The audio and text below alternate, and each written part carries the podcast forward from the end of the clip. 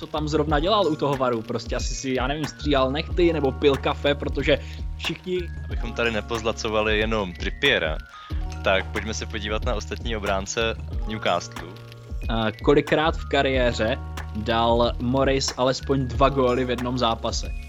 Plus 14 bodů nahoře, kdybych tu wildcard neudělal. Samozřejmě.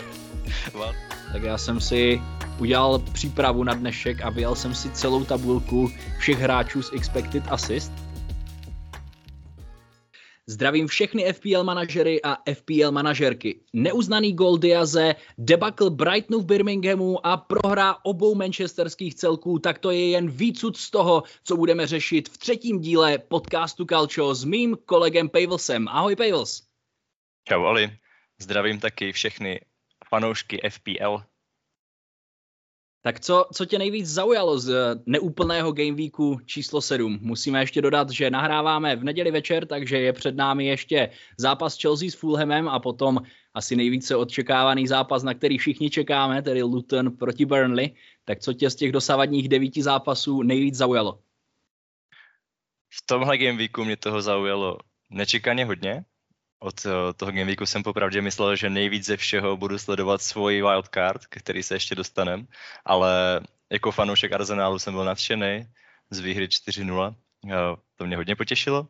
Zároveň jsem byl hodně překvapený debaklem Brightonu proti Aston Villa. A byl jsem překvapený, že Manchester City ztratili body co nejvíc zaujalo tebe? Myslím si, že to je asi celkem jasný, z jako fanoušek Liverpoolu jsi to měl tenhle game week hodně těžký a ještě to pořád musíš rozdýchávat, je to tak?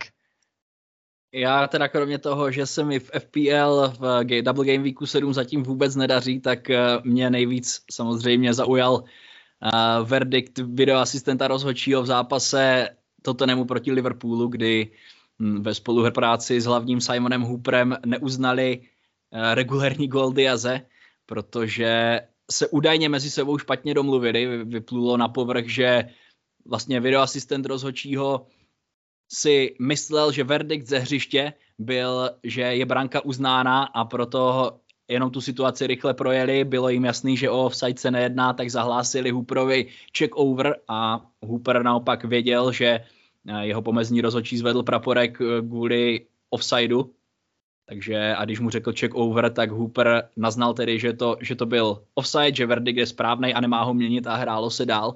A já když jsem to viděl v přímém přenosu, tak už jsem věděl, že je něco špatně, protože už z toho prvního opakovaného záběru v televizi teda nebyla k dispozici ta kalibrovaná čára, ta se, ta se ani nekreslila, ale už z toho původního záběru bylo jasný, že je to minimálně hodně sporný moment, ale spíš jsem si myslel, že Diaz nebyl v offsideu a to už bylo vlastně po té červené kartě Curtise Jonese a stále za stavu 0-0, takže Liverpool by šel do vedení 1-0 v deseti a myslím si, že zbytek zápasu by se pak eh, odehrával v úplně jiném tempu a mohlo by to celé dopadnout úplně jinak než nešťastným vlastňákem Joela Matipa 20 vteřin před koncem. Takže tohle bylo to, co zaujalo nejvíc mě.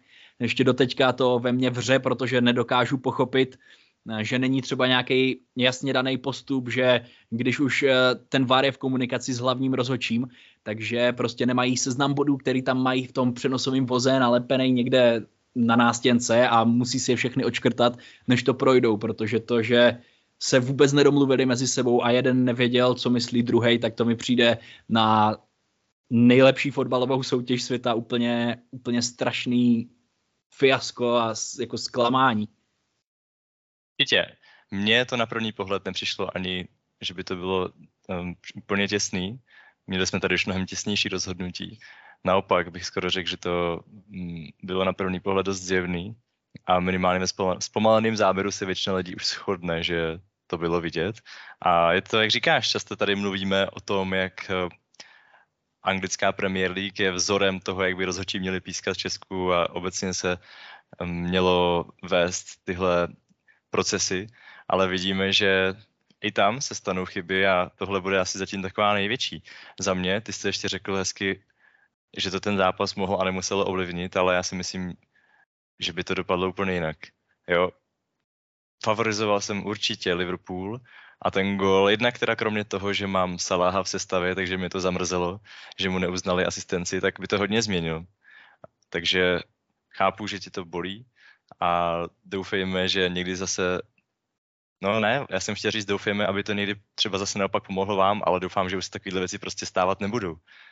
Je to špatný a pokud vím, tak co jsem četl, tak ti rozhodčí, kteří to způsobili, budou mít zápas, jeden zápas stopku, to mně přijde, to přece ještě nemůže být všechno, ne? To, to musí být jako mm, první část věty a pak musí přijít něco jako mezi tím rozhodneme, co budeme dál s nima dělat, jestli ještě budou nějaký dodatečný jako tresty nebo stopky na víc zápasů, nebo nějaká změna, protože tohle je, tohle je určitě událost týdne.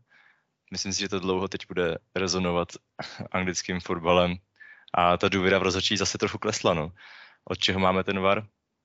No a hlavně já bych k tomu chtěl ještě dodat, že uh, já chápu, že to třeba, že to třeba ten lineový rozhodčí zvedl ten praporek, protože jo, bylo to v rychlosti a všechno. Tu chybu na hřišti pochopím, ale to, co pak následovalo u toho varu, to je čistá nepozornost. Tak já si představuju práci videoasistenta rozhodčího tak, že on někde sedí, dívá se na ten zápas, soustředí se na něho a v případě potřeby, když vidí zjevnou chybu rozhodčího, tak zasáhne. Ale on nevěděl, že někdo zvedl praporek, tak jako co tam zrovna dělal u toho varu. Prostě asi si, já nevím, stříhal nechty nebo pil kafe, protože všichni viděli, že se hráči Liverpoolu přestali radovat. Byl tam pak ještě záběr na toho rozhodčího, jak zvedl ten praporek, jak má zvednutý praporek a on si toho prostě asi nevšiml. Tak eh, chápu, eh, že rozhodčí na hrací ploše v rychlosti můžou udělat chybu a jsem s tím jako úplně OK, když to poškodí můj tým, ale za tohle by měli prostě dostat nějakou pokutu nebo prostě, jak ty říkáš, mnohem větší trest, protože to je jasná nepozornost a jasně se nekoncentrovali na svou práci.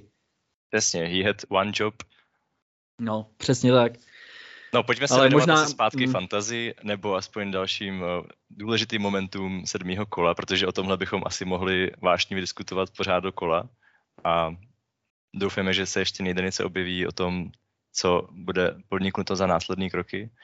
Ale co zaujalo jako ještě kromě tohohle tebe? Co říkáš na to, že si ty ztratili body? Čekal jsi to na Wolverhamptonu? Jestli se to někde nečekal, tak určitě na Wolverhamptonu, protože jsem měl hlavně dva obránce City uh, ve své sestavě, což už uh, se jich pravděpodobně budu zbavovat po tomhle Tebe a Pepa Guardiolu, to podle mě mrzelo nejvíc. to asi jo, protože jako moji dva obránci získali dohromady jeden bod, měl jsem Akanjiho s Volkrem. A v minulém zápase se mi to vyplatilo, to, že jsem měl ten double up na, na defenzivu Manchesteru City, ale oni dostávají prostě úplně zbytečný góly, ani ten herní projev nebyl nic moc. A kdyby nebylo Alvarezova skvělého zásahu z přímáku, tak prostě by si Wolverhampton odvezl ještě čistý konto, takže uh, tohle byl určitě zajímavý výsledek, který zamotal uh, hlavně pořadím na čele Premier League, ale zamotal s ním trochu jinak, eh, než bych si přál. Dotáhl se Tottenham místo toho, aby Liverpool šel na první místo, ale to už jsme, to už jsme probírali. A taky mě docela, nechci říct, že úplně zaskočilo, ale rozhodně mě to překvapilo, alespoň trošku, že Manchester United prohrál proti Crystal Palace.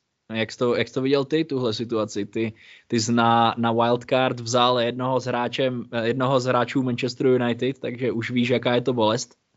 Naop, tak tahle bolest ještě nic neznamená v porovnání s tím, že jsem prodal Olího Vodkince, ale k tomu se ještě dostaneme. Ale když navážu na tvoji otázku ohledně Manchester United, dívám se na to ze dvou úhlu pohledu. Jeden je, že opřímně myslel jsem si, že United se zvednou a druhá věc, která mě na tom možná překvapila ještě víc, je, že tím, že Crystal Palace udrželi čistý konto, se Andersen stal nejlíp bodovaným obráncem ve Fantasy Premier League letos. To mně přijde, víš, že tam tak nenápadně proplul a vlastně asi jsem nějak trošku v duchu počítal s tím, že to je Trippier, nebo že tam možná ten White skočí těmi gol, ten tím golem, co teďka dal ale je to Andersen. Takže Crystal Palace, here we go. Andersen, nehledě na to, že Crystal Palace mají následující šesti fixtures, objektivně, co je vzatý z Fantasy Football Hub, druhý nejlehčí fixtures. Hmm. To je na zamyšlení. A, Nemyslel hlavně, jsem hlavně si, Ander... že, že budu Andersena přivádět, ale trošku mi to zvyklalo. Anderson byl asi, nebo asi i loni byl hodně vysoko v očekávaných gólových zapojeních v té statistice XGI, o tom jsme se bavili už loni a i v tomhle kole měl vlastně žádná celá 4 XG, což bylo třetí nejvyšší počet, eh, co se týče obránců. Před ním byl jenom Pervis Estupiňán, který měl 0,49, ale bohužel pro jeho majitele zamířil do špatné branky. A pak ještě z Lutnu Lokier, který, který dal eh, vlastně první gol, první gol Lutnu. Takže Andersen a hlavně Andersen je na tom dobře i co se týče toho bonus point systému, protože on provádí tu eh, tu práci s míčem z té, v té stoperské dvojici s Gehim, hodně posílá dlouhý míče do stran a často se mu to daří, takže i tu úspěšnost přihrávek má docela velkou. Takže myslím si, že je možná čas začít uvažovat o Andersenovi jako o možnosti, která by mohla vystužit eh, naše obrany. To, co říkáš, tak je určitě dobrý, dobrý point, který mě napadá, že bychom mohli probrat i příště, připravit si téma bonus pointů, protože, jak zmínil Oli, obránci mají bonusy za to, že mají úspěšnost přihrávat vyšší než například 80%. A Tam je to, to nějak odstupňovaný, no. Je to odstupňovaný, ale těch 80% je. myslím, že jim dává uh, dost bonus pointů na to, aby je to posunulo. A tyhle ty dílčí bonus pointy se na konci sčítají a z toho pak je možno získat až tři body ve fantě. A celkově tenhle systém je dost zajímavý. Je to jako určitě téma, co bychom mohli rozebrat příště. A a je to určitě jedna z věcí, co tomu Andersonovi pomohla, protože ty bonus pointy u těch obránců hrajou celkem velkou roli. Tam no, ani tolik nečekáš, je... že udělá ten hal, že zrovna třeba dá gol a podobně, ale ty jeho bonus pointy, když máš obránce, co udělá clean sheet versus obránce, co udělá clean sheet a dva bonus pointy, to už je velký rozdíl. To je pravda, proto vlastně byl tak oblíbený uh, Trippier, Trippier v té loňské sezóně a bude i letos, to už nám potvrzuje, když za poslední, dva, poslední dvě kola získal 6 bonus, bonusových bodů a celkem 30 FPL bodů, ale on i v tom posledním zápase si připsal 0,62 expected assist, což bylo nejvíc eh, z celého kola. Nejvíc přesných pasů v tom zápase proti, ježišmara, proti komu hráli, teď mi to úplně vypadlo, proti Burnley, jasně, doma proti Burnley, tak měl 73 přesných pasů, což bylo nejvíce všech hráčů. Byl to nejvíce faulovaný hráč, za což jsou mimochodem taky body a vytvořil pět šancí a z toho tři velké pro své spoluhráče, takže to je další důvod, proč Kieran Trippier sbírá i to množství těch bonusových bodů. Paradoxně ta šance, ze který pak padl gol, tak zas uh, tak velká nebyla. To Almiron zase převedl něco, co určitě spoustu manažerů přesvědčí ho vzít do sestavy. A taky mě to lehce nahlodalo. Poměr cena výkonu Almirona je prostě neuvěřitelná. A loni jsme si říkali, že ty jeho góly byly vždycky trochu náhoda. A pak to trvalo 4-5 kol. A pak jsem ho přivedl teda taky a už to přestalo, tak to asi bývá. No, každopádně jsem tím chtěl říct, že ta Trippierova asistence, zrovna tenhle gol, tak nebyla jedna z těch velkých šancí, který vytvořil. Protože to byla jako neskutečná pumelice. Krásná střela.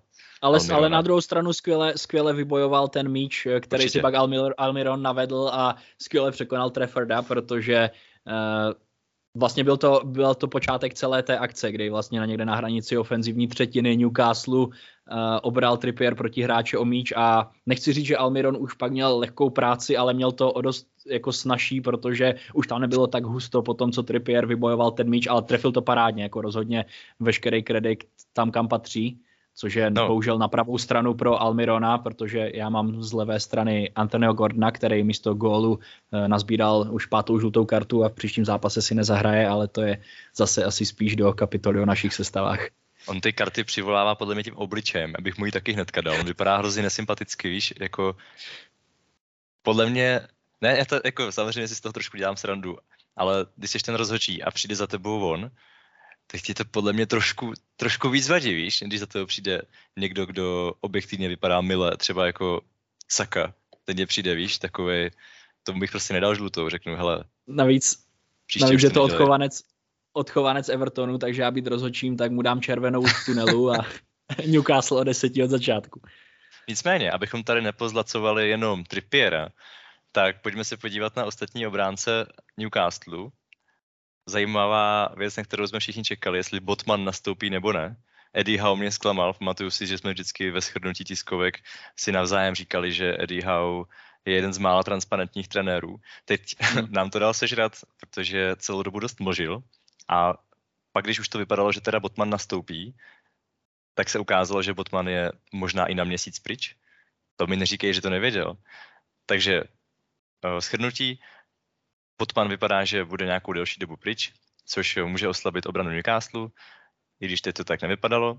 A tím se nabízí další možnosti v obraně, což mě přivádí na Fabiana Šára, který mimo to, že zase sbíral čistý konta, je celkem stabilní kámen sestavě, tak měl obrovskou šanci v tom zápase proti Burnley a měl na té šanci XG 0,33. Zápas, který, kdyby, kdyby Šer dal gol, tak mluvíme spíš o něm. Bylo to hmm. těsný, bylo to těsný. Spousta manažerů, který ho měli, si v podstatě vybrali smůlu.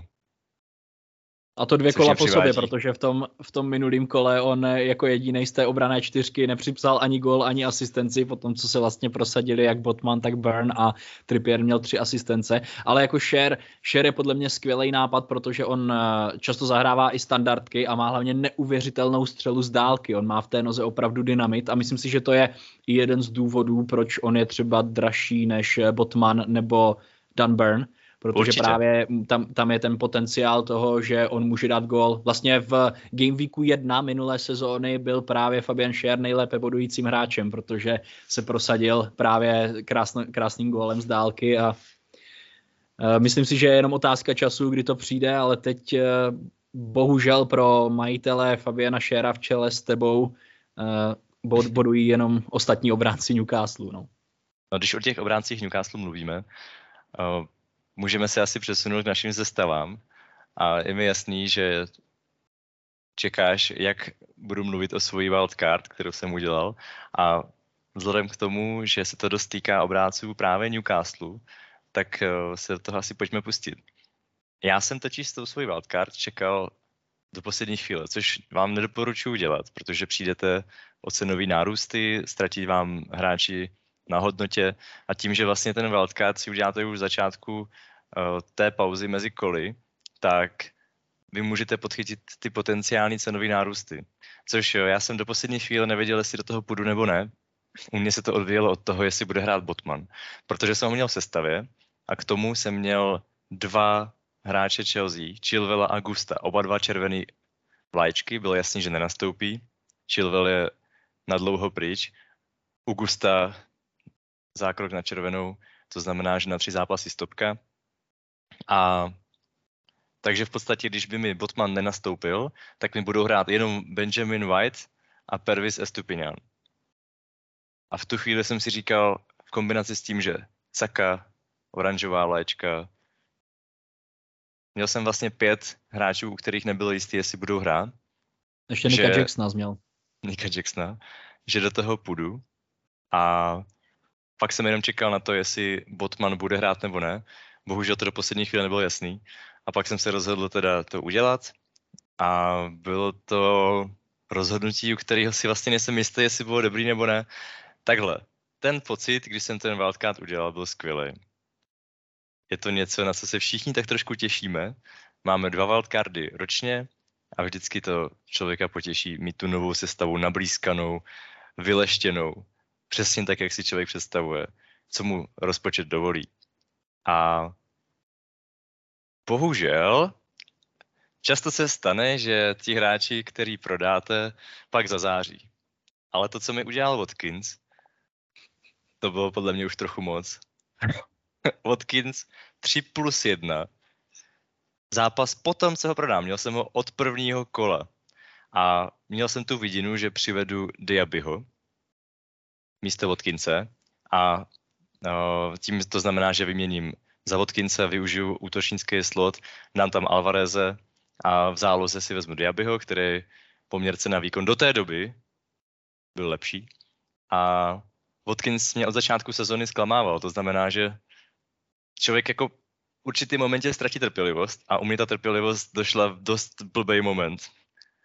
Já to nedokážu popsat, jak jsem se cítil k tomu v naší lize top 50 FPL CZSK jsem hrál proti o, Míše Kaprálkové z redakce kanálu Plus Sport, která podle svých slov čtyři týdny nešáhla na sestavu a na poslední chvíli, i když nemá Haalanda, tak dala kapitána Hollyho Watkinse.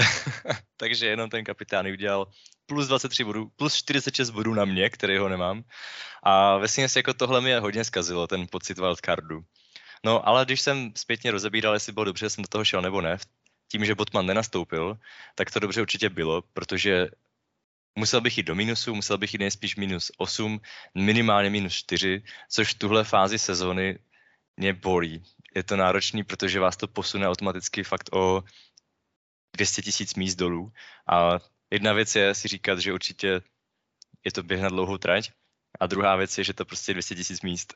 Takže jít do minusu člověka bolí. Navíc jsem stejně chtěl tu wildcard udělat, tak jsem tady zmínil minule už eh, v osmém kole, takže jsem mi udělal jenom trochu dřív. No, přivádí mi to k tomu, že vlastně obraně by mi zůstali White a Estupinian, takže když si Estupinian dal vlastní gól, tak jsem začal říkat, možná jsem neudělal tak úplně špatně. No a pak přišel Benjamin White a to na to, co dobu čekám, On byl trošku můj differential. Málo kdo ho měl, byl totiž drahý, měl za 5,5 milionu proti Gabrielovi nebo Salibovi, to byl drahý hráč. Nicméně, jelikož Arsenal hodně sleduju, tak uh, můžu vidět to, jak se projevuje herně, jeho náběhy, který otevírá Sakovi prostor, nebo naopak, kdy mu tam Saka přihraje centry. Bylo to jenom otázka času, kdy mu to začne uh, nosit nějaký ovoce a stalo se tak opět zase, když jsem ho prodal. No. Abych tady nemluvil jenom o těch negativních věcech, zkusím trošku popsat takhle, um, koho jsem vlastně přivedl do své sestavy v rámci Wildcard a, a vlastně chtěl jsem, řídil jsem se tím, jaký teďka budou fixtures. Pro mě je to klíčový ukazatel a forma je samozřejmě taky důležitá, ale seřadil jsem si fixtures jednotlivých týmů od nejhorší po, od nejlepších po nejhorší a přivedl jsem teda Saláha, protože Liverpool má teď před sebou poměrně zelenou šňůru. Má zápasy, ve kterých očekávám, že Salah bodovat bude. Byl jsem z něho dost nervózní, když jsem ho neměl. A pak jsem přivedl Medizna, pak jsem přivedl konečně, to je asi pro mě největší úspěch celý wildcard, že jsem prodal Jordana Pickforda No to byl tak krásný pocit. Jenom za ten pocit to všechno stálo. Přivedl jsem Areolu, který udělal clean sheet poprvé od začátku sezóny. Ty i já jsme měli clean sheet Golmana. Krásný. Hmm. Krásný. Jenom za to to stálo. A pak jsem přivedl Brunu Ferdu Fernandeze, který trošku zklamal, no, ale uvidíme, tam totiž eh, Manchester United mají před sebou taky spoustu ještě skvělých fixtures a očekávám, že jestli se nezvednou na nich, tak budou na sestup, protože, protože teď by, teď je skoro povinnost pro ně, aby se zvedli. No a pak jsem přivezl samozřejmě Alvareze, protože i přesto, že mají těžký fixtures, je to klíčový muž aktuálně Manchester City a skoro všechno jde přes něj. Tam cítím, že nemít ho, měl bych velký FOMO, fear of missing out a bál bych se každého kola, kdy Alvarez bude nastupovat. Takže asi tak. Měl tam ještě jednu věc, tomu wildcard. Uh, vím, že už mluvím dlouho, ale tahle ještě taková, kdy si trošku musím nasypat popel na hlavu, protože vlastně nikdo, nikdo z vás mi to nenapsal, což si myslím, že jste si museli jenom říct, to je blbec, protože jsem nechal v sestavě Gusta, jelikož jsem si byl celkem jistý, že dostal dvě žluté karty a proto má na jeden zápas stopku. Jo, že dostal dvě žluté karty následně červenou. Což by znamenalo, že bude mít na jeden zápas. No jenomže nevím, kde jsem v tu chvíli myšlenkama byl, protože si ještě pamatuju, že jsem na ten zákrok, za který dostal červenou kartu, koukal. No, dostal červenou kartu přímo, což znamená stopka na tři zápasy. Utečou mi tam fixtures jako například Burnley, kvůli kterým jsem si ho vlastně nechával. Samozřejmě za 4 miliony mě to za stolik nebolí ho mít na lavičce, ale když už si člověk dělá wildcard, tak tam úplně nechceš mít rovnou někoho s červenou vlajčkou. No, takže asi takhle bych schrnul svůj wildcard a jako je, je to dobrý pocit. Watkins mi ho trošku zkazil, nicméně jsem díky tomu do sestavy dostal dva hráče Lutnu, což bych nikdy neřekl, že budu něčím se chlubit, ale jedním z nich byl Morris a druhým z nich byl Cabore, Morris doručil. Důležitý říct, že jejich uh, vlastně uh, další zápas bude proti Burnley, kde Burnley má jednak nejméně střelených gólů ze všech týmů Premier League, to znamená, tam by mohl zabudovat Kabore, a zároveň je to tým s druhým nejvyšším počtem inkasovaných branek. Tam by mohl zabudovat Morris. To znamená, že ačkoliv náš Game Week ještě neskončil, zápas, který se chystá, by mě normálně asi úplně tolik nezajímal, tak teď k němu trošku zhlížím a počítám s tím, že by mě mohl hodně pomoct v rámci celkového umístění. A... Kolik jste teda nahrál na wildcard bodu?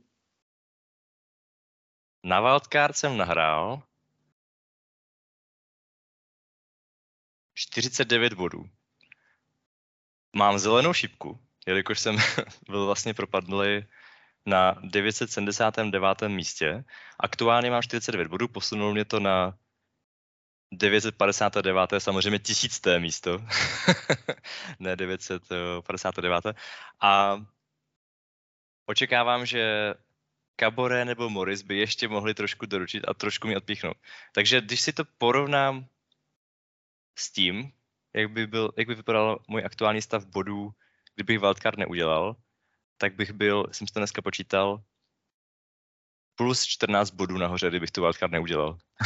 Samozřejmě wildcard děláme z dlouhodobého hlediska a očekáváme přísuny bodů dlouhodobě, nejenom tohle kolo. Takhle si to aspoň můžu omlouvat, abych měl, abych měl klidný spánek. A co ty? Kolik jsi udělal bodů? Já jsem teďka mluvil dost dlouho. Řekni nám co ty o svojí sestavě. Já vlastně ani nevím, co o ní mám říct. Já první uvedu údaj z eh, stránky, kterou tady zmiňujeme v každém díle livefpl.net, kdy jsem si celkově pohoršil eh, v overall rankingu o 120%. To znamená, propadl jsem se z top 500 tisíc až na konec prvního milionu. Momentálně po vystřídání jsem 978 563 na světě. Takže jsem si pohoršil o 533 tisíc míst a to zásluhou toho, že jsem udělal 38 bodů. Jediný hráč, který mi zajistil jakž takž nějaký body, byl Areola v bráně, který měl u mě effective ownership 27% a udělal 6 bodů. Jinak tady udělal ještě Saka, dal gol a měl teda ale e- effective ownership až k 70% a Saka mě teda hodně naštval, protože obyčejně by v tom zápase prostě dal hetrik, protože tam byly dvě penalty, ale po vzájemné diskuzi s Martinem Odegaardem se rozhodl první penaltu nechat právě kapitánovi Arsenalu. Tu další si chtěl vzít Gabriel Jesus, jenomže za ním přišel Martin Odegaard znovu a řekl mu, že by si rád poslechl nový popěvek fanoušků Arsenalu na Kaja Haverce, takže nechali kopat penaltu Kaja Haverce a ani jednu z nich nezahrával Bukayo Saka, kterému podle mě teda paradoxně ten první gol uškodil, protože kdyby ho nedal, tak by šel kopat tu penaltu, ale jestli dá gol jeden z penalty nebo jeden ze hry, jedno. Každopádně jsem tím chtěl říct, že Spousta hráčů se Saky zbavovala, protože v minulých kolech měl effective ownership okolo 90% a teď má necelých 70% a zrovna to vyšlo všem těm, kteří ho posadili nebo se ho zbavili kvůli tomu doměnému zranění, které avizoval eh, Mikel Arteta. A takže Saka je ušetřil, udělal jenom 9 bodů a byl to teda můj nejlépe bodující hráč zatím, protože Carlton Morris po svém devítibodovém haulu z, loňské, teda z minulého kola udělal 8 bodů i teď.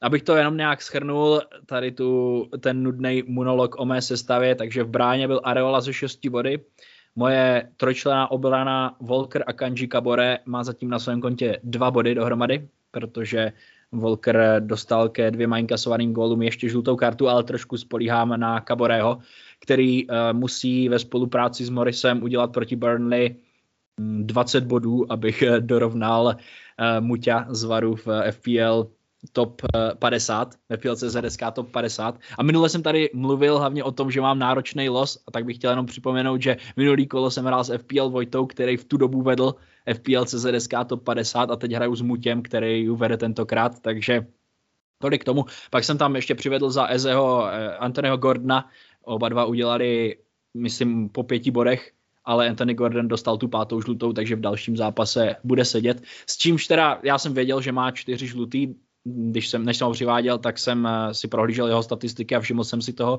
ale tak trošku jsem doufal v to, že Anthony Gordon nedostane tu další hned teďka, ale přece jenom taky jsem ho přiváděl na delší časový úsek než na jeden zápas a jelikož je Harvey Barnes zraněný do konce roku, tak eh, doufám, že Anthony Gordon mi ještě eh, vykouzlí úsměv na tváři. Takže moje sestava 38 bodů, 16 bodů ztrácím na to, abych neměl červenou šipku, propadl jsem se až na hranici prvního a druhého milionu, takže za mě eh, úplná katastrofa. Vůbec nevím, kde se, to, kde se to vzalo. Budeme oba dva doufat eh, neskutečný výkon Lutnu. A když, mě, když se bavíme o neskutečných výkonech, fandíme Morisovi. My jsme si navzájem psali, jaká, jaká je šance, že Morris udělá brace nebo že dá hat že tam padne víc gólů z jeho strany. A ty si potom si dal tu práci a hledal si kolikrát v kariéře se mu to povedlo. Máš to někde u sebe? Dokázal no, bys mám to... to hledat? Myslím, že spousta jo, našich posluchačů to... Morisem má a možná hlavně doufá v to stejný, co my. Tak jak to s ním vypadá? Jaká tam je šance? Psal jsem ti to včera večer, když ty se mě ptal, uh, kolikrát v kariéře dal Morris alespoň dva góly v jednom zápase. Uh, jeho profesionální kariéra začala v sezóně 2000 2013-2014 tuším, kdy hrál ještě teda Premier League 2, nebo nevím přesně, jak se to jmenovalo tehdy, tenkrát, eh, ten, dneska se to jmenuje Premier League 2, hrajou to vlastně Bčka slash mládežnický týmy uh, těch největších, největších manšaftů v Anglii. Takže od sezóny 13-14 se celkem Morrisovi povedlo šestkrát dát alespoň dva góly v soutěžním zápase, ale hetrik teda nebyl ani jeden, takže to maximum, v které můžeme doufat, je, eh, je asi dva góly a třeba loni se mu to povedlo dokonce dvakrát, takže myslím, že zrovna proti Burnley by si mohl vybrat tu šťastnější chvilku a posunout nás předu. A hlavně, kdyby dal dva góly, tak by mu to mohlo pomoct eh, v našem interním souboji Trippier versus Carlton Morris, ze kterého teda já nejsem vůbec zklamaný, protože podle mě Carlton Morris od té doby, co jsem ho doporučil, je docela dobrá volba, protože v minulém kole udělal 9 a teď má po prvním zápase 8, což je celkem 17 bodů, což je což ho řadí určitě mezi ty lepší hráče za poslední dvě kola, jenomže Trippier se bohužel pro jeho nemajitele, včetně mě, úplně zbláznil a udělal 30 bodů, takže Carlton Morris teď eh, ztrácí 13 bodů a má ještě zápas s Burnley, takže fingers crossed, že Carlton Morris dá alespoň ty dva góly proti Burnley, ideálně kdyby mu Kabore na oba dva nahrál. Trippier, jedno z našich doporučení z prvního dílu od té doby 30 bodů, neuvěřitelný, ale do té sestavy ho dostat je prostě drahý. Je to fakt těžký. Ty se musíš osekat vlastně všechno ostatní. Já snažil jsem se u toho wildcardu ho tam dostat. Hodně jsem nad tím přemýšlel, koho vynechat a nedokázal jsem to. Musel jsem vzít Fabiana Šera. Je to fakt těžký, takže těm, co ho mají, trochu závidím. A doufám, že už se zastaví. jo, ty by mohl mít samozřejmě, ale teď ať už nechá ty šance a, a vytvořený šance Sherovi. Otázka je, jestli se nedostal do toho módu, ve kterým byl v loňské sezóně, kdy tam prostě sypal jednu asistenci za druhou a jeho effective ownership se pak vyšplhal na 100% a každý mu bylo vlastně jedno, co Trippier udělá a každý ho tak trošku přehlížel, protože by to byl další must have společně s Haalandem.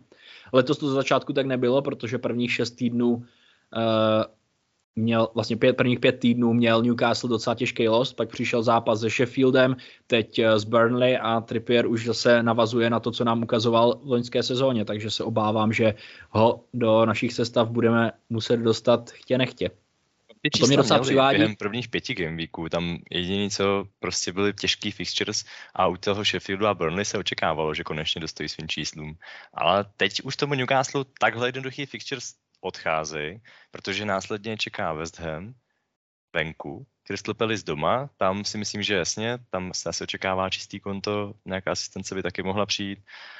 Ale pak má Wolves venku, což se ukázal tenhle game week, že je těžký soupeř, pak Arsenal, pak tam je Chelsea. Takže si myslím, že u něho se už tolik nebojím.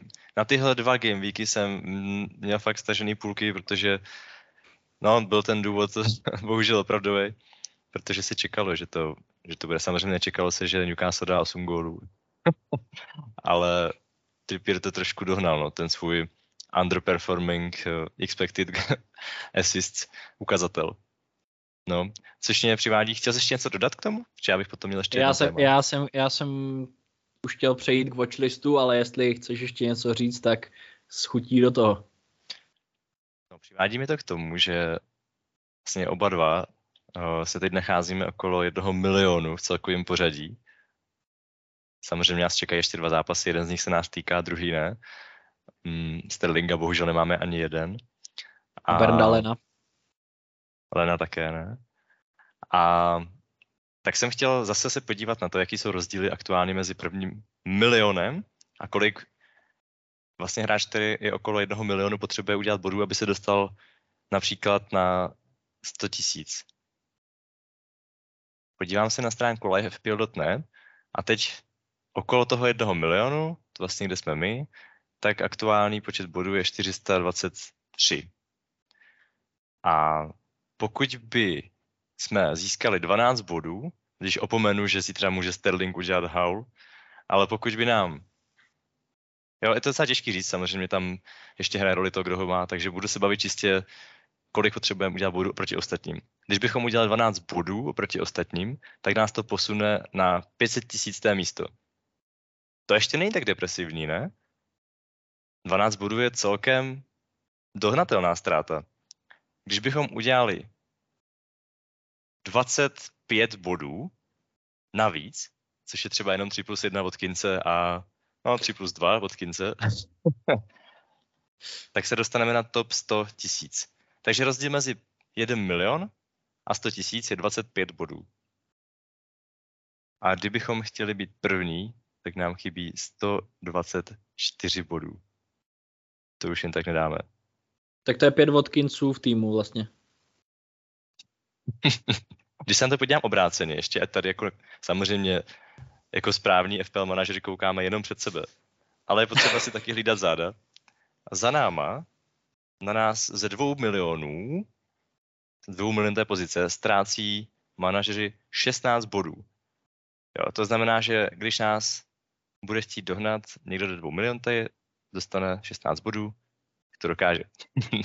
a koukám, že ty rozdíly se tam pak už zmenšují, protože mezi dvěma miliony a třemi miliony je to 11 bodů a mezi třemi miliony a čtyřmi miliony je to taky 11 bodů. Takže ty rozdíly jsou ještě pořád dost malý. Chtěl jsem říct našim posluchačům, netřeba věšet hlavu, ale spíš to myslím pro nás dva. Nevěšme hlavu, pořád se můžeme dostat vejš. A ono vlastně ono se to, jako, když řekneš takhle 12 bodů, tak to se zná, jako může se to i zdát jako docela dost, ale to může být jako volba jednoho hráče. Když vezmeš třeba právě toho Shera v porovnání s Trippierem, tak je mezi něma rozdíl uh, milion liber, ale v těch posledních dvou zápasech Sher udělal kolik? 12 bodů a Trippier 30. Takže jenom volbou jednoho hráče během dvou kol klidně na někoho můžeš nahrát prostě 18 bodů a to nemluvím o volbě kapitána. Kdyby toto kolo zvolil prostě Vodkince, zariskoval a zvolil Vodkince místo Haalanda, tak ti to vynese strašně moc bodů navíc. 42 nebo kolik. Což je jako obrovský číslo, takže ale pořád si myslím, že je docela brzo v sezóně na to, aby kdokoliv přiváděl nějaký neuvěřený hráče nebo hráče s nízkým ownershipem jenom kvůli tomu, aby měl v sestavě nějaký differentials a doháněl rank. Tohle, já jsem to začal dělat, já nevím, čtyři nebo pět kol před koncem loňské sezóně, když jsem věděl, že jsem na tom špatně, tak už jsem se právě snažil vyhledat ty hráče okolo třeba maximálně 10% vlastnění, abych, abych doháněl ten rank. Někdy se mi to povedlo, někdy ne, ale často je tady důvod, proč eh, ty hráče nemá tolik ostatních manažerů, protože třeba ne tak pravidelně doručují. Takže na tohle bych pořád dával pozor. Je před náma ještě 31 kol plus dva zápasy v tomhle kole, takže ještě je dost času. Ale když jsme se předtím ještě bavili o tom eh, expected assist u Kierana Trippiera, tak já jsem si udělal přípravu na dnešek a vyjel jsem si celou tabulku všech hráčů s expected assist kterou vede teda Mohamed Salah, což je Trochu je to pro mě překvapení, upřímně jsem ho nečekal na prvním místě tady v té statistice, ten má 4,2 expected assist, na druhém místě je Bruno Fernandes, což eh, ty určitě poznáš, protože jsi ho teďka přivedl na wildcard a teď, teď teprve začneš zažívat ty pravý muka, jaký to je mít Bruna Fernandeše v sestavě a každý kolo sledovat, že má 0,8 expected assist a 1,1 expected goals za zápas. A třetí je Pervis Estupiñán, takže i, i tenhle ekvádorský back se vyšplhal dost vysoko. A abych to jenom ukončil, tak Kieran Trippier je pátý, mezi Estupiňána a Trippiera se vklínil ještě Musa Diaby. James Madison je třeba až na osmém místě za Amaduem Onanou. Tyhle statistiky jsou fakt docela zajímavé. Rashford 21. Kaoru Mitoma 16. A co mě hodně překvapilo, asi nejvíc z celé té tabulky, je, že James Ward-Prowse má expected assist na hodnotě 1,6. Za všech šest zápasů dohromady jenom 1,6 a z toho už si připsal kolik? Pět asistencí? Nebo On má vlastně 3 plus 3, dobře, tak 3, 3 asistence a je celkem až na 15. místě, takže tohle mě hodně překvapilo. No, Jamesa Varda Prause jsem taky přivedl do týmu, čekal jsem, že proti Sheffieldu to tam roztočí. Bohužel, bohužel nic, no. Ale i přesto, že vlastně neměl ani asistenci, ani gol, tak dostal bonusový bod. On je taky magnet na ty bonusy. Mm. No pojďme se podívat na hráče, který bychom doporučili, protože máme naši pravidelnou, pravidelnou rubriku Watchlist a pojďme se podívat na to, koho bychom doporučili koupit a koho naopak nebrat. Pojďme ještě vyhodnotit eh, minulý kolo. My jsme si tady minule řekli, že, že to budeme vyhodnocovat. Takže ty jsi minule vlastně řekl Musu Diabyho a já Berndalena, takže si to vlastně ještě nemůžeme vyhodnotit. Ale jenom to připomeneme po, eh, posluchačům, protože... Diabyho už můžeme. Diabyho můžeme. Diaby udělal kolik? Šest nebo pět? Diaby, ten měl dvě asistence. Uh, dvě měl, Diaby udělal 8 bodů, hmm. byl určitě uh, dost dobrý tip si myslím, protože 8 bodů je fajn, dokonce ten gol, který si dal Estupinian, tak vedl právě přes tu asistenci, že vlastně to zařídil Diaby, proto má ten asist a je to určitě hráč, který ho dobrý sledovat. Bohužel, já jsem trošku počítal s tím, že ho přivedu na svoji wildcard a teď se musel trošku potýkat s nějakým zraněním během zápasu a vypadalo to, že to možná bude něco vážnějšího, protože nedohrál zbytek zápasu, Emery ho musel stáhnout, takže určitě Diaby ho sledujme a každopádně nám udělal 8 bodů, takže když to přičteme k tomu, ty jsi doporučil Lena, který ještě hraje, tak uvidíme. Nicméně, koho jsme doporučili nebrat, já jsem tam měl trošku safe zónu, kdy jsem doporučil poměrně bezpečně Hojlunda, že byste se mu měli vyhnout. Tak Hojlund myslím, že udělal dva body. Nedostal žlutou My, náhodou? Myslím si, že udělal dva body, já vydrž, já se na to mrknu. Každopádně šanci tam měl. V tu chvíli vím, že jsem se trošku zarazil. udělal dva body. Dva bodíky, no. A ty jsi doporučil nebrat mi tomu, což byl skvělý pick. To bylo skvělý. Toma dostal žlutou kartu a zároveň dostal, aby, ne, aby jsme nemuseli na Spotify uh, zakliknout explicitní výrazy, tak dostal kartáč od hráčů Aston Villa. Takže jeden bodík pro mi tomu a myslím si, nebo teda doufám, že Leno neudělá jeden nebo méně bodů, abych byl, abych byl v pozitivní, v pozitivní bilanci. Každopádně vyhlášení tady té statistiky asi přidáme do popisku na Twitter, až budeme tuhle epizodu postovat, protože, jak říkáme, tak zatím nevíme, jak bude hrát Leno, takže Diaby zatím na osmi a Hojlund s Mitomou na třech, takže pokud Leno neudělá minus pět, tak i naše doporučení z minulého dílu podcastu se docela vyplatí a tím bych asi přešel pomalu k tomu, koho doporučujeme koupit teď. Jak to vidíš? Teď bych doporučil se zaměřit na Aston Villa. Jednak ukázali svoji sílu proti asi největšímu konkurentovi Brightonu a proto bych doporučil, kromě Musy Diabyho, kterýho už na watchlistu máme, tak Metyho Keše, obránce, který ukazuje, že dopředu to má rád a zase doručil asistenci. Mety Cash je za mě asi největší doporučení, ale určitě tam zůstává k diskuzi spousta dalších men Uh, myslím si, že určitě stojí za to sledovat Watkinse, pokud máte tu možnost ho do týmu dostat, tak nejspíš opět chytil formu.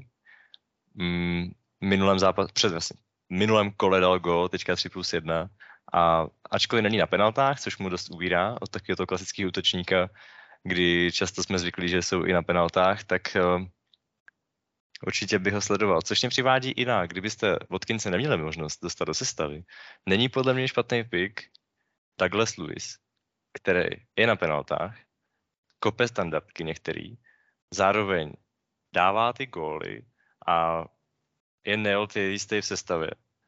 Je to hodně budget choice, určitě bych nejdřív doporučil Watkinse, když bude zdravý, tak Diabyho. Ale Douglas Lewis je celkem laciná cesta do Aston Villa. To jo, ale může, může se brzo zaseknout, protože Douglas Lewis je jedním z těch hráčů, který má na svém kontě čtyři žluté karty, společně ještě s jeho kolegou z obrany s Lukou Dyněm.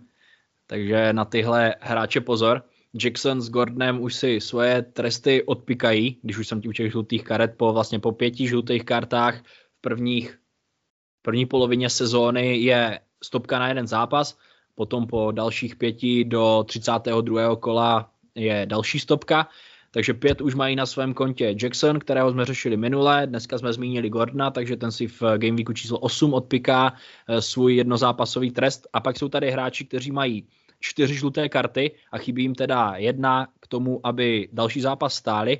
Zmínil jsem už Dyněho a Luise, dal, těmi dalšími jsou Aaron Hickey i v Bisuma, který hrál skvěle proti Liverpoolu, Alvarez, ale ne ten z Manchesteru City, ale Edson Alvarez z West Hamu a Lemina. A pak je tady už spousta hráčů, kteří mají tři žluté, mezi nimi například Chilwell, Mitoma, Havertz nebo právě Bruno Fernandes. Takže jenom jsem chtěl tímhle připomenout, že FPL manažeři si musí dávat pozor i na počet žlutých karet a případné disciplinární tresty, ale jinak si myslím, že eh, ten typ sledovat Aston Villa s těma fixtures, co teď mají, je skvělý. A já rovnou navážu, jestli nechceš nic dodat, tak navážu se svým typem.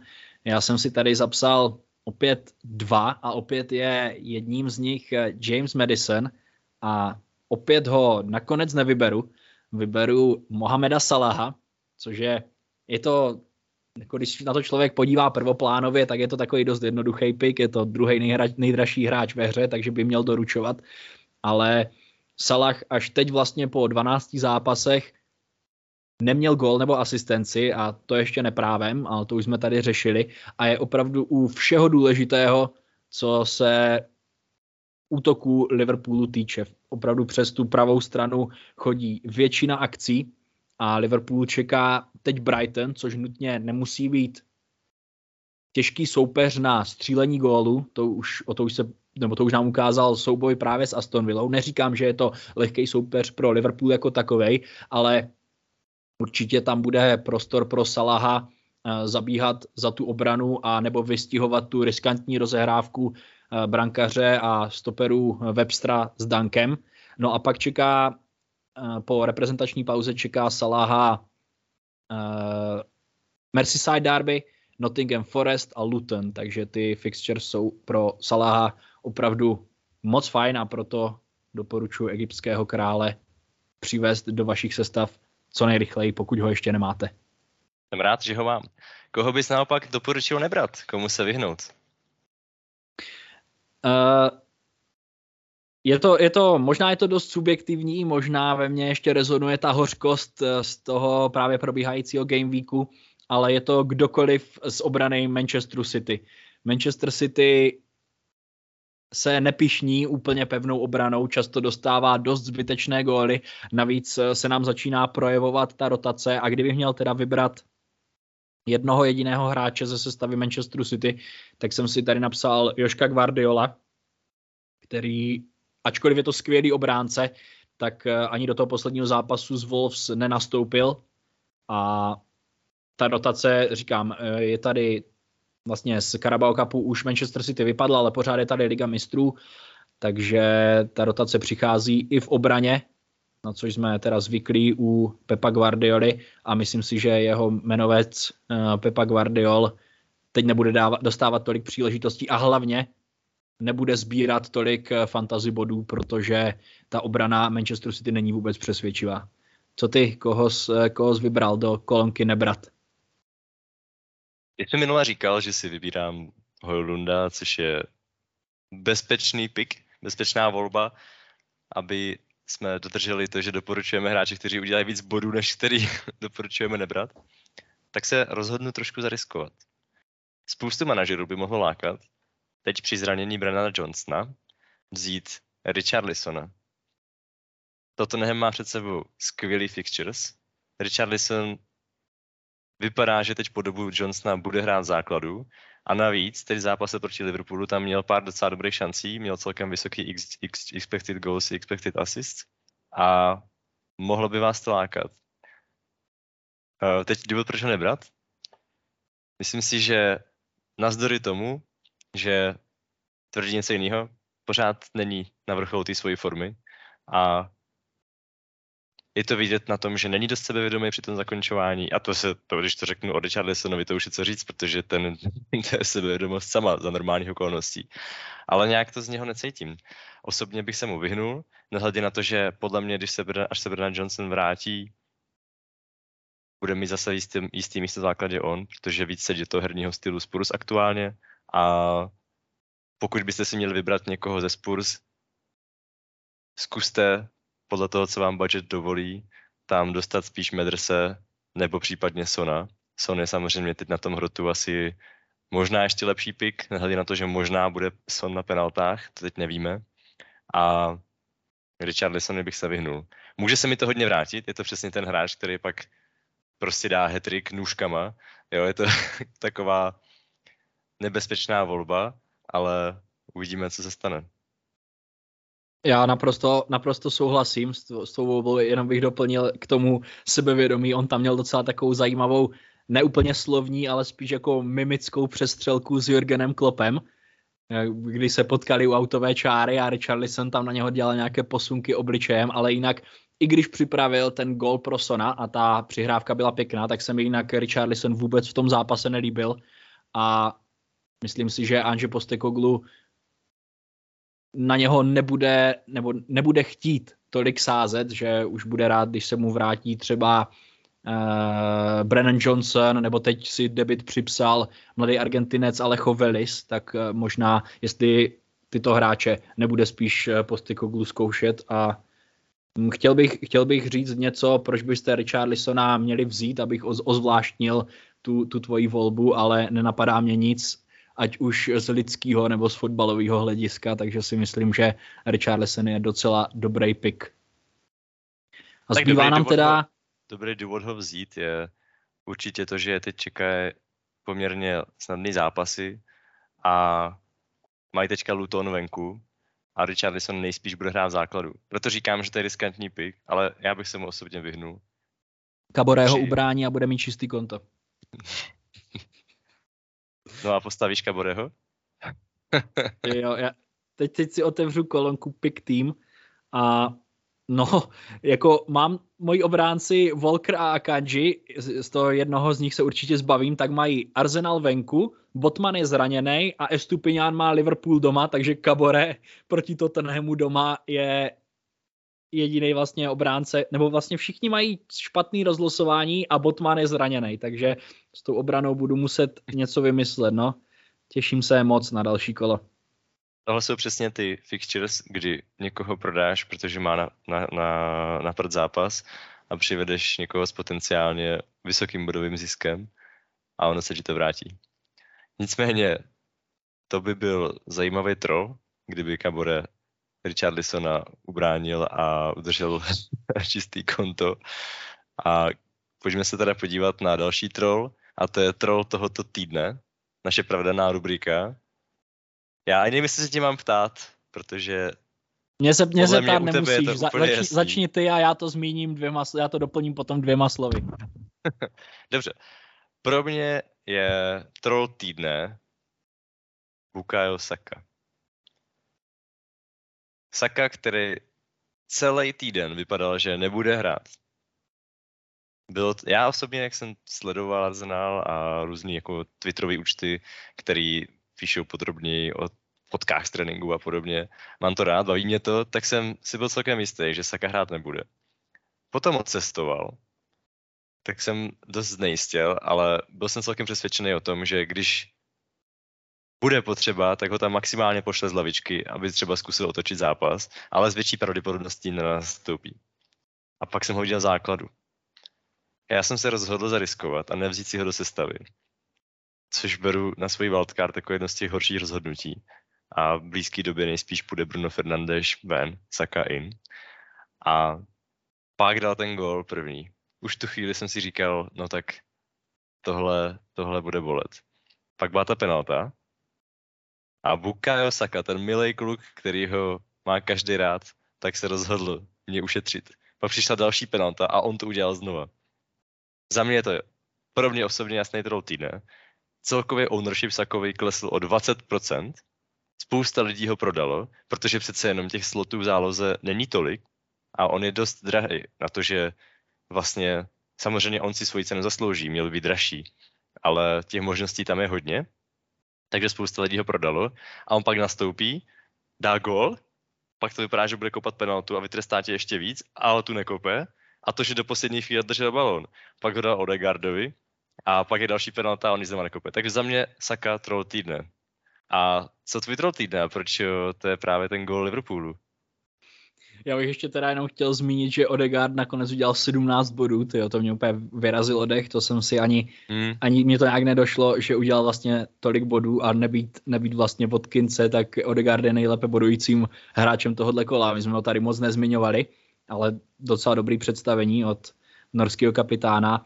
A proč je to právě gol Liverpoolu? Protože za prvé je to neregulérně neuznaný gol Liverpoolu, za druhé je to neregulérně neuznaná asistence Mohameda Salaha a za třetí Liverpool se možná mohl dostat na čelo tabulky a vyzvat Manchester City alespoň takhle na začátku sezóny k nějakému zajímavému souboji o titul.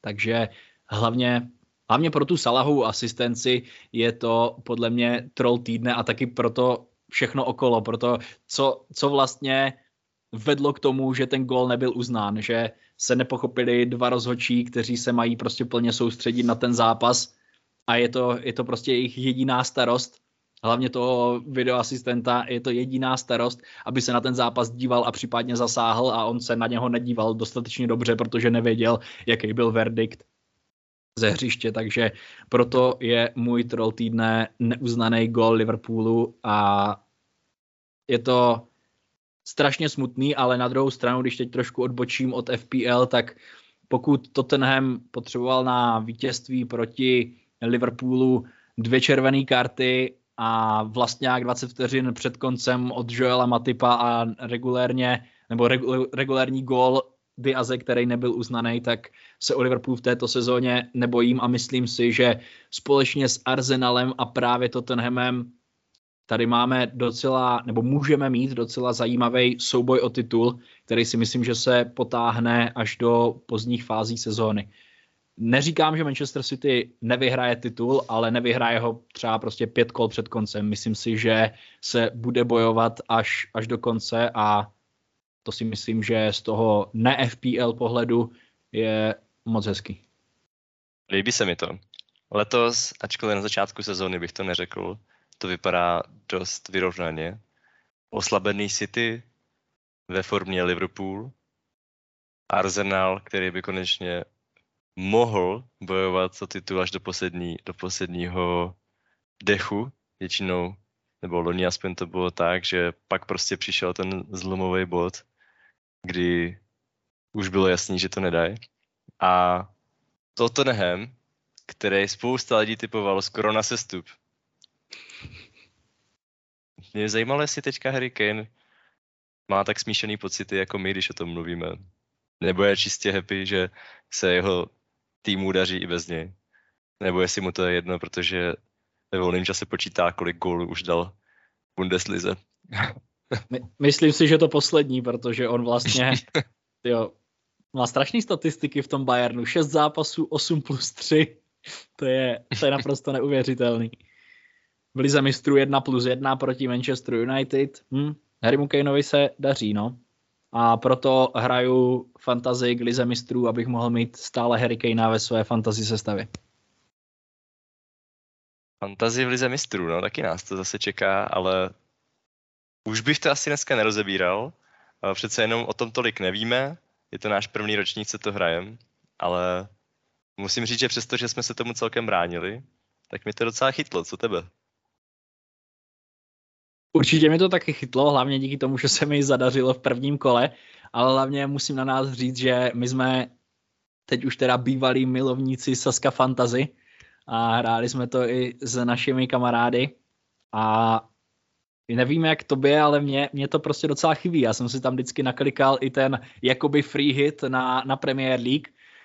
Naklikal jsem si tam hráče, který jsem měl třeba strach dát do své FPL sestavy, tak jsem si je na Premier League naklikal tam, do toho jsme hráli tu ligu mistrů. Nesmím, když už se bavíme o Saska Fantasy, tak nesmím opomenout náš enormní úspěch na mistrovství světa, kde jsme oba dva skončili mezi asi 17 tisíci účastníky v první desítce takže Saska Fantasy mi chybí a ta oficiální Fantasy Lize mistrů tu hraju vlastně jenom proto, že Saska Fantasy už bohužel neexistuje, takže takže tak. Jo. A takhle nostalgicky to můžeme dneska ukončit. Pojďme společně doufat, že zápas týdnu, teď nemyslím Chelsea a Fulham, tak dopadne v náš prospěch. A Slyšíme se zase za týden. Slyšíme se za týden, děkujeme vám za otázky, které jsme teda ještě nezodpověděli, kámo, my jsme nezodpověděli otázky z Twitteru, to musíme napravit. Musíme to napravit. Um, otázka na Twitteru na byla tentokrát pouze jedna. Ptal se, se vůbec nestyďte, náš klidně pište. posluchač Menel Vágor. Uh, určitě se ptejte klidně více. Každopádně ta otázka tady odpovězená byla. Jenom jsme explicitně neřekli, že se to týká otázek na Twitteru. Protože otázka zněla, jestli bychom doporučili vzít Trippiera anebo Botmana. Čímž si myslím, že se sama odpověděla tím, že Botman teď na měsíc nastoupí do základní sestavy. Určitě je dobrý to sledovat, tak kdybych odpověděl dřív, než jsem tohle věděl, Botman poměr na výkon za 4,5 je prostě skvělý pick. Umožní mám mít ho jednak hned, vlastně můžete vyměnit skoro za kohokoliv, když to Trippiera musíte do té sestavy celkem krkolomně dostávat, ale za ty peníze u Trippiera zase dostanete za co si zaplatíte, no. Přijeno se 30 bodů a jako Botman teď stejně bude pryč, takže ta otázka už asi nemá cenu dál řešit. Každopádně děkujeme za otázku. Nebo ty na to máš jiný názor? Ne, ne, určitě ne. Já sám asi Trippiera přivedu za jednou z dvojice a Kanji Walker, takže určitě Trippiera. Kdyby byl Botman zdravý, tak by se o tom dalo diskutovat, ale jelikož má problémy s kolenem, tak si myslím, že už to dál nemusíme rozebírat a stačí už jenom Menel Vagorovi poděkovat za tuhle otázku. A už se těšíme na vaše další otázky, které můžete psát eh, jak na Twitter, tak eh, na TikTok nebo na Instagram, klidně i na Spotify, tam se dá vlastně taky napsat nějaká zpětná vazba, pište to, kam je vám to příjemný, můžete i na YouTube a na všech těchto platformách, včetně Apple Podcasts, nás můžete poslouchat, můžete nás kontaktovat, komentovat, pokládat otázky a psát zpětné vazby. My budeme za všechny tyto interakce moc rádi a uslyšíme se s váma zase příští pondělí. Zatím se mějte. Ahoj. Do příště si připravíme bonus pointy. Mějte se hezky a ahoj.